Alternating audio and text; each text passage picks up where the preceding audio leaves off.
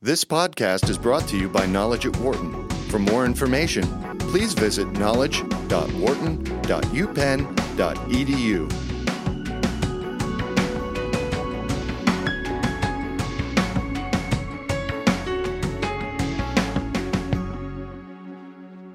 One of the focuses on this show the last couple of years has been that of climate change. And when you speak on that topic, you also need to discuss the options we have for clean power and sustainability.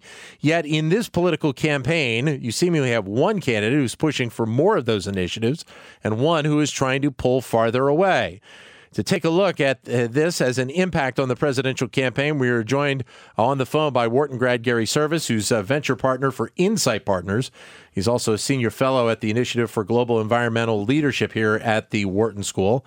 And uh, joining us here in the studio, Wharton professor Eric Orts, who's faculty director of IGEL, and his most recent research includes a forthcoming uh, a, a forthcoming book with Oxford University Press, co-edited with Craig Smith, titled "The Moral Responsibility of Firms."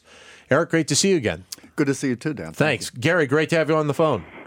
Great, see, uh, great speaking with you too, Dan. Yeah, technically not seeing, but we'll, not seeing exactly. Uh, as this election cycle has played out, Gary, uh, the the topics that we're going to discuss here over the next thirty minutes haven't exactly been at the forefront of the conversation, at least from what I have seen. Uh, one, am I correct on that judgment? And two, is if that is correct, is it a little disappointing to you? Well, of course it's disappointing, but you also have to recognize the news cycle we've been in. We've been in uh, Republican land news cycle, which just went through a week of convention where there was literally not a discussion at any point about it, except to say in areas of energy where they are looking to pull back from the progress that we've made over the last few years. And I think it's going to be different this week I think um, what we're going to see from the Democratic uh, convention is uh, environment won't be the number one issue because I believe we have some pretty uh, incredible issues that are facing our country in general, but certainly climate change is viewed by the Democratic Party very differently, and I think you're going to see that. And, you know, you should also look, by the way, and I think it's worth noting, it's not just a, a Hillary versus Trump uh, difference. Um, you should look at also the records of the vice presidents that have been put into sure. this. Yeah. There is a huge difference in terms of what these two governors have done and how they view this. So uh, I, I'm not surprised. Eric? Well, yeah, I think Gary's right that you have uh, you're going to have two different views from Republican land and then Democrat land, which we're now in here in Philadelphia, and there's not a lot of disagreement internally to the parties. I actually think once you are getting once we get beyond the convention that the climate change and energy issues are set up this year to be a defining question. Uh, and I think it's going to be, in one way or another, uh, a critical a, a, a, critical issue. And I'll just say one thing about that. Uh, basically, the the Democrats and Hillary Clinton are going to move forward with what Obama has done, particularly yeah. in the last uh, several years. Uh, a lot of activists in the environmental area were upset with Obama for making health care priority first, et cetera. But he's certainly closed out his eight years with significant um, significant policy issues. There's uh, basically the um, uh, coal regulations, which have been essentially shutting down most of the uh, coal businesses in the United States, uh, at least increasing cost. You've had an agreement uh, in Paris on the climate accord that Obama played a, a significant lead in. So uh, the Clinton campaign is definitely going to be, and is already on record with not only continuing with that policy but expanding it. And so there are a lot. There's detailed plans about how this is going to move forward toward what's called a, a, a a, uh, a, sustainable a sustainable energy economy.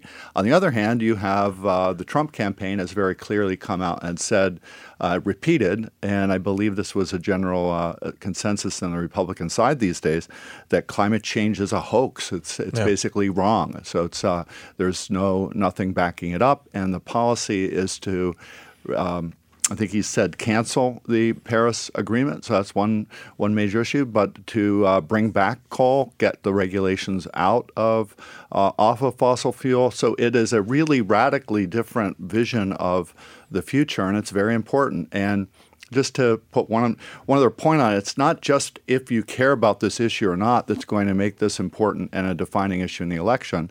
It's that this does has economic effects. So there sure. are uh, significant economic effects. Uh, just to be uh, objective about it, when you are making a transition of this kind, it's not it's not just cheap. It's not cheap. It's uh, there are trade offs, and so the arguments that Trump and the Trump campaign are going to be making are going to be appealing not just to West Virginia coal miners, who yeah. I think he's pretty much locked up, but um, but but more generally to uh, to those who see an America First strategy of be of, of of really taking all of the all of the constraints off of uh, the energy industry. And Gary, that's another part to this that uh, that uh, I would imagine is frustrating to you at some level, and Eric as well, is the fact that you're talking about an issue which obviously has been talked about quite a bit, and, and you have the Paris Agreement.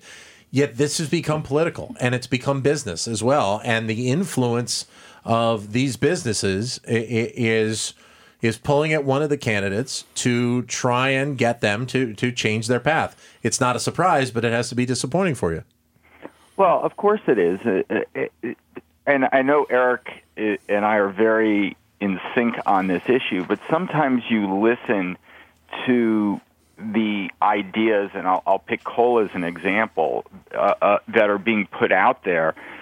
Trump is going out and saying, we're going to open up the coal mines. For who? Right. Are, is, are we planning to have the federal government come in and subsidize our coal mines? Because unless I'm missing some major overarching trend, it is not because there's going to be a huge surge in coal demand. that, that isn't going to happen. So, you, what you're going to end up doing, which is totally counterintuitive here, is let us say we open up the coal mines. We'll be pumping more coal into an already depressed market, which will further depress the prices and just add to this downward cycle. And then let's look at the reality of why coal was even being viewed as an opportunity. It was it was circ- it, it it's it was central around the belief that the Chinese economy was going to soak it all up. Well, well, guess what? Yeah. Uh, China is moving rapidly to a economy that is powered by alternative fuels. It is peaked in its coal demand. It has major environmental issues from coal, and its people are up in arms. And, you know, believe what you want about the Chinese, they don't want their folks to be suffocated by coal smog. So, as as you sort of look at the issues, you, you, you start to see that you're in fairyland, that these aren't even realistic proposals to move forward. They're pushing us so far backward. And I would make one other point here, which is whoever is president is going to inherit a deeply divided Congress. And, yep. and, and no matter how you approach it, no matter what you look at, why Obama took the action and was so activist in this was he could not wait for Congress to come and take action he had to utilize any of the powers he had, and some would argue overreached in that at some level, but he had to push the envelope a little bit to make any progress.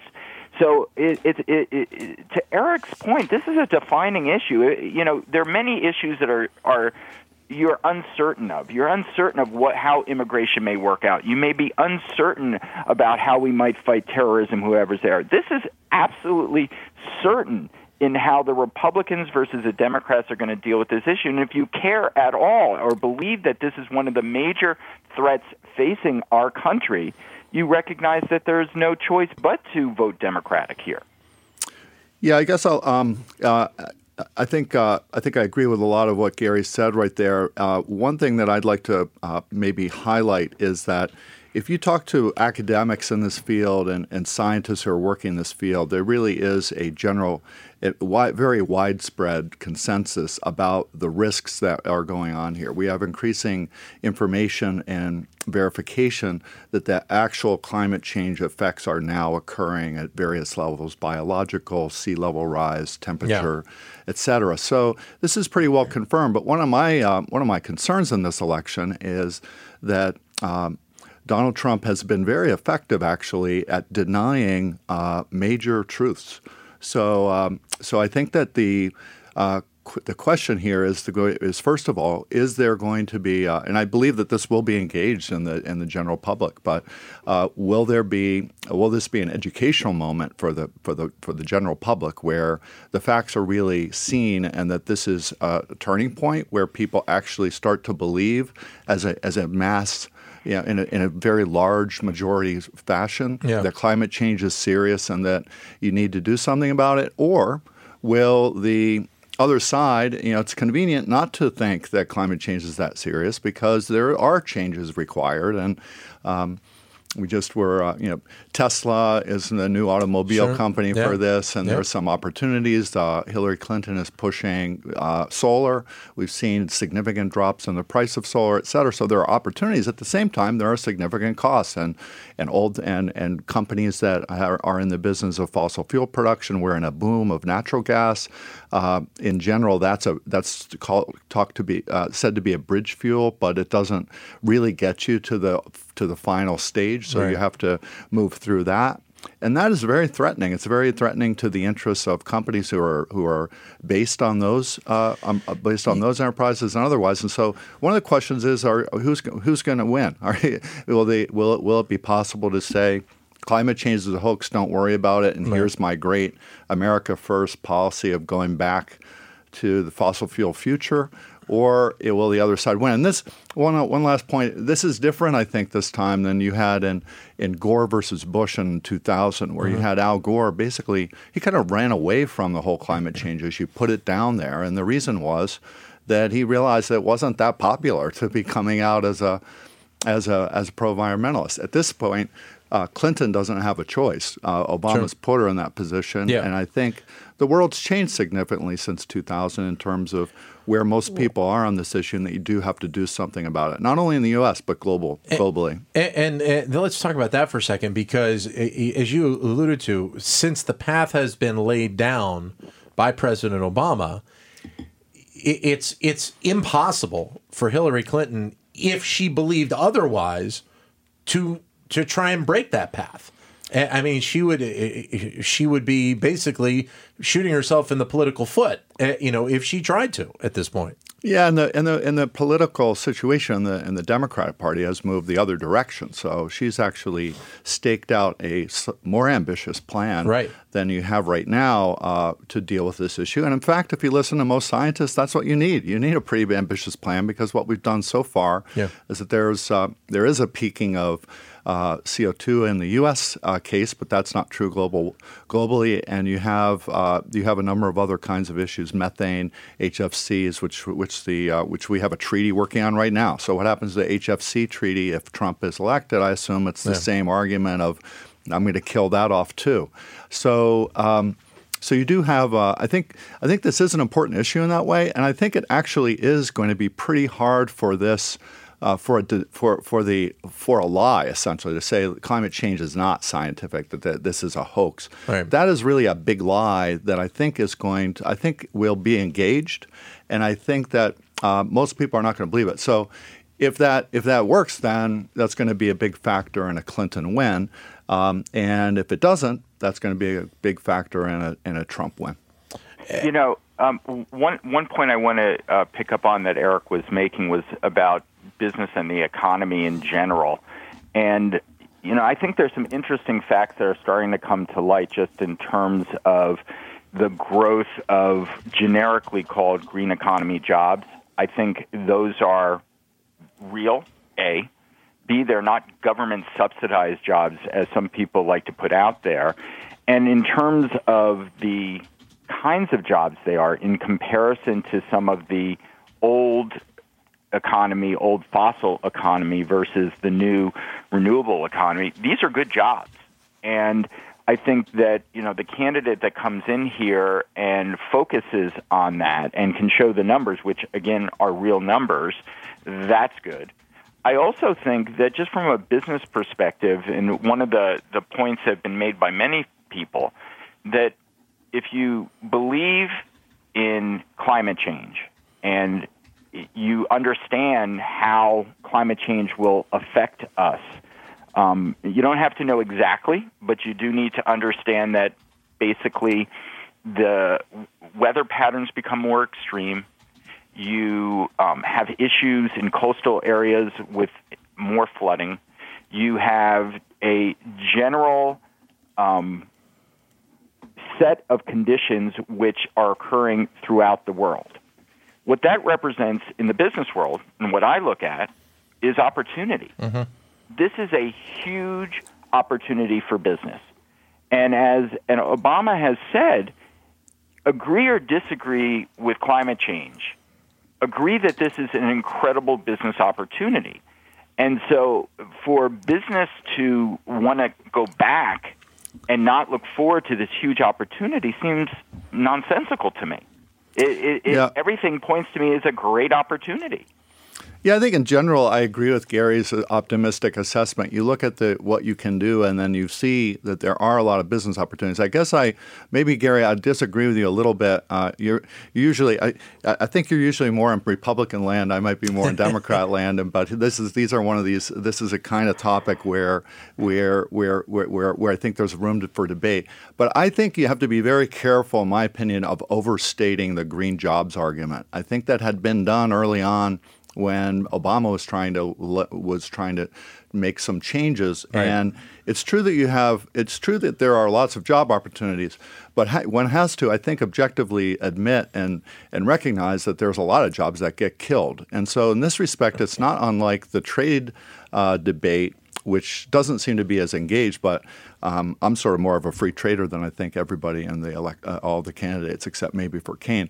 But um, and he's switching because. but, yeah, right, yeah. but but the it's a similar kind of argument. You have gains from trade, but there's a lot of people that are losers in that. And I think in an energy transition of a major scale, you're going to have winners, but you're yeah. also going to have and maybe you know Tesla will be a winner and solar companies will be winners, but then they're going to be losers on the other side, and and so it's not always clear, uh, and it's not always easy to figure out what the what the net gain is. Now, I think you kind of have to make the sh- shift, and you look at yeah. the science. You say you have to make the shift, and then you're going to do the best that you can. And I think that it, overall, it's right what Gary's saying that there are a lot of opportunities, but I think we should be careful not to oversell the employment aspects of this. Uh, and, and Eric, I totally agree with you, and I love pointing out the, the difference between how we generally approach these things. And I think that one of the one of the the fascinating things to me is I have you know my view of the situation is is not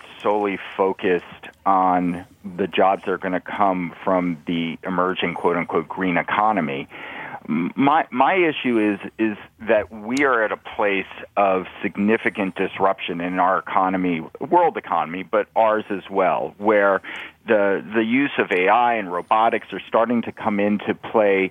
Jobs that were totally low skilled jobs are going to disappear over you know a decade plus number of years. Are just going to reduce. And many of these kinds of jobs, we're going to have to figure out as a country, and I wish I was smart enough to figure out how. We're going to have to figure out as a country of how to create the kinds of jobs that are going to make sense and what is the education that needs to support that. And again, coming back to, you know, the, how different parties are looking at this, I think that, you know, that neither party is completely embracing this because it's a tough story to tell to the yeah. constituencies. But the reality is is that there's going to be a shift, and I believe that the shift to the green economy is part of it. I think there's a lot more that needs to be done, and no one is doing a favor to those West Virginia miners by feeding them the line that we're going to open up the coal mines. When the reality is there is there is no model that can make sense where coal is going to grow in the future. It just yeah. won't. Yeah, picking up on your point about the economy, I think one interesting uh, feature where the Clinton campaign and the Trump campaign agree is the need to devote more resources to the rebuilding of American infrastructure. Now, I think they have different ideas of where that would be.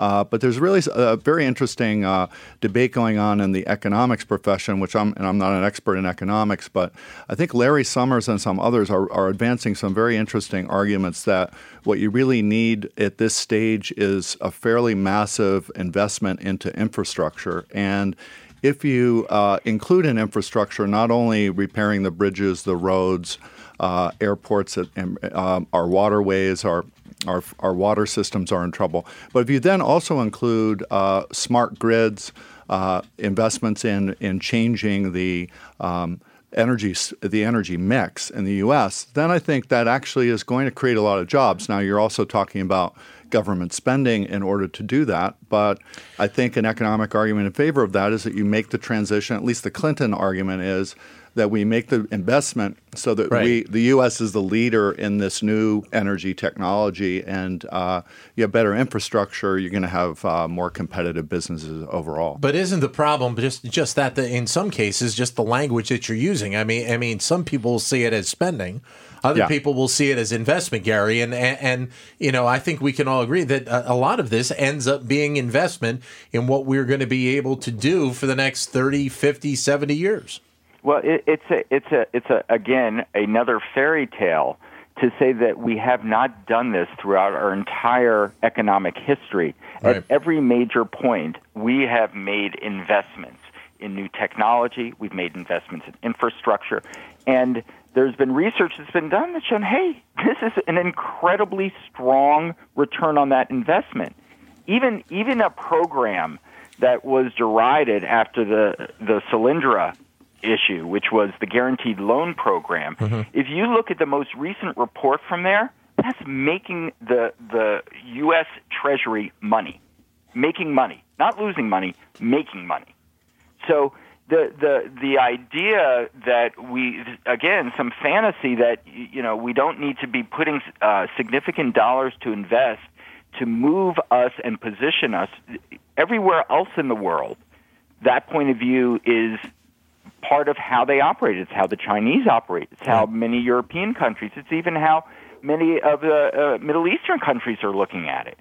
So, you know, we should be doing the same because there is going to be a disruption. There is going to be a change. And either we position ourselves appropriately to take advantage of that, or we put our heads in the sand and we don't.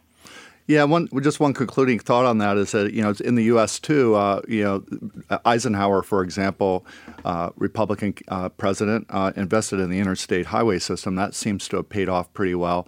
And you have other uh, there's other uh, other other possibilities. And again, I think there's a similarity there. Uh, Trump wants to uh, do that by making America first, building the economy through taking the regulation off of the fossil fuel industry, and yep. Clinton wants to do that uh, in uh, by continuing the Obama policies. But I, uh, in, in any event, I think this is going to be a, a key issue as we as we see this election unfold. Great to have you both on the show, Gary. Thank you very much for joining us again. My pleasure. Great to uh, speak with you again, Dan, next time in person. That's all right. No problem. Eric, great to have you in the studio. Thank you Thanks so very much. much. Thank you. For more business news and analysis from Knowledge at Wharton, please visit knowledge.wharton.upenn.edu.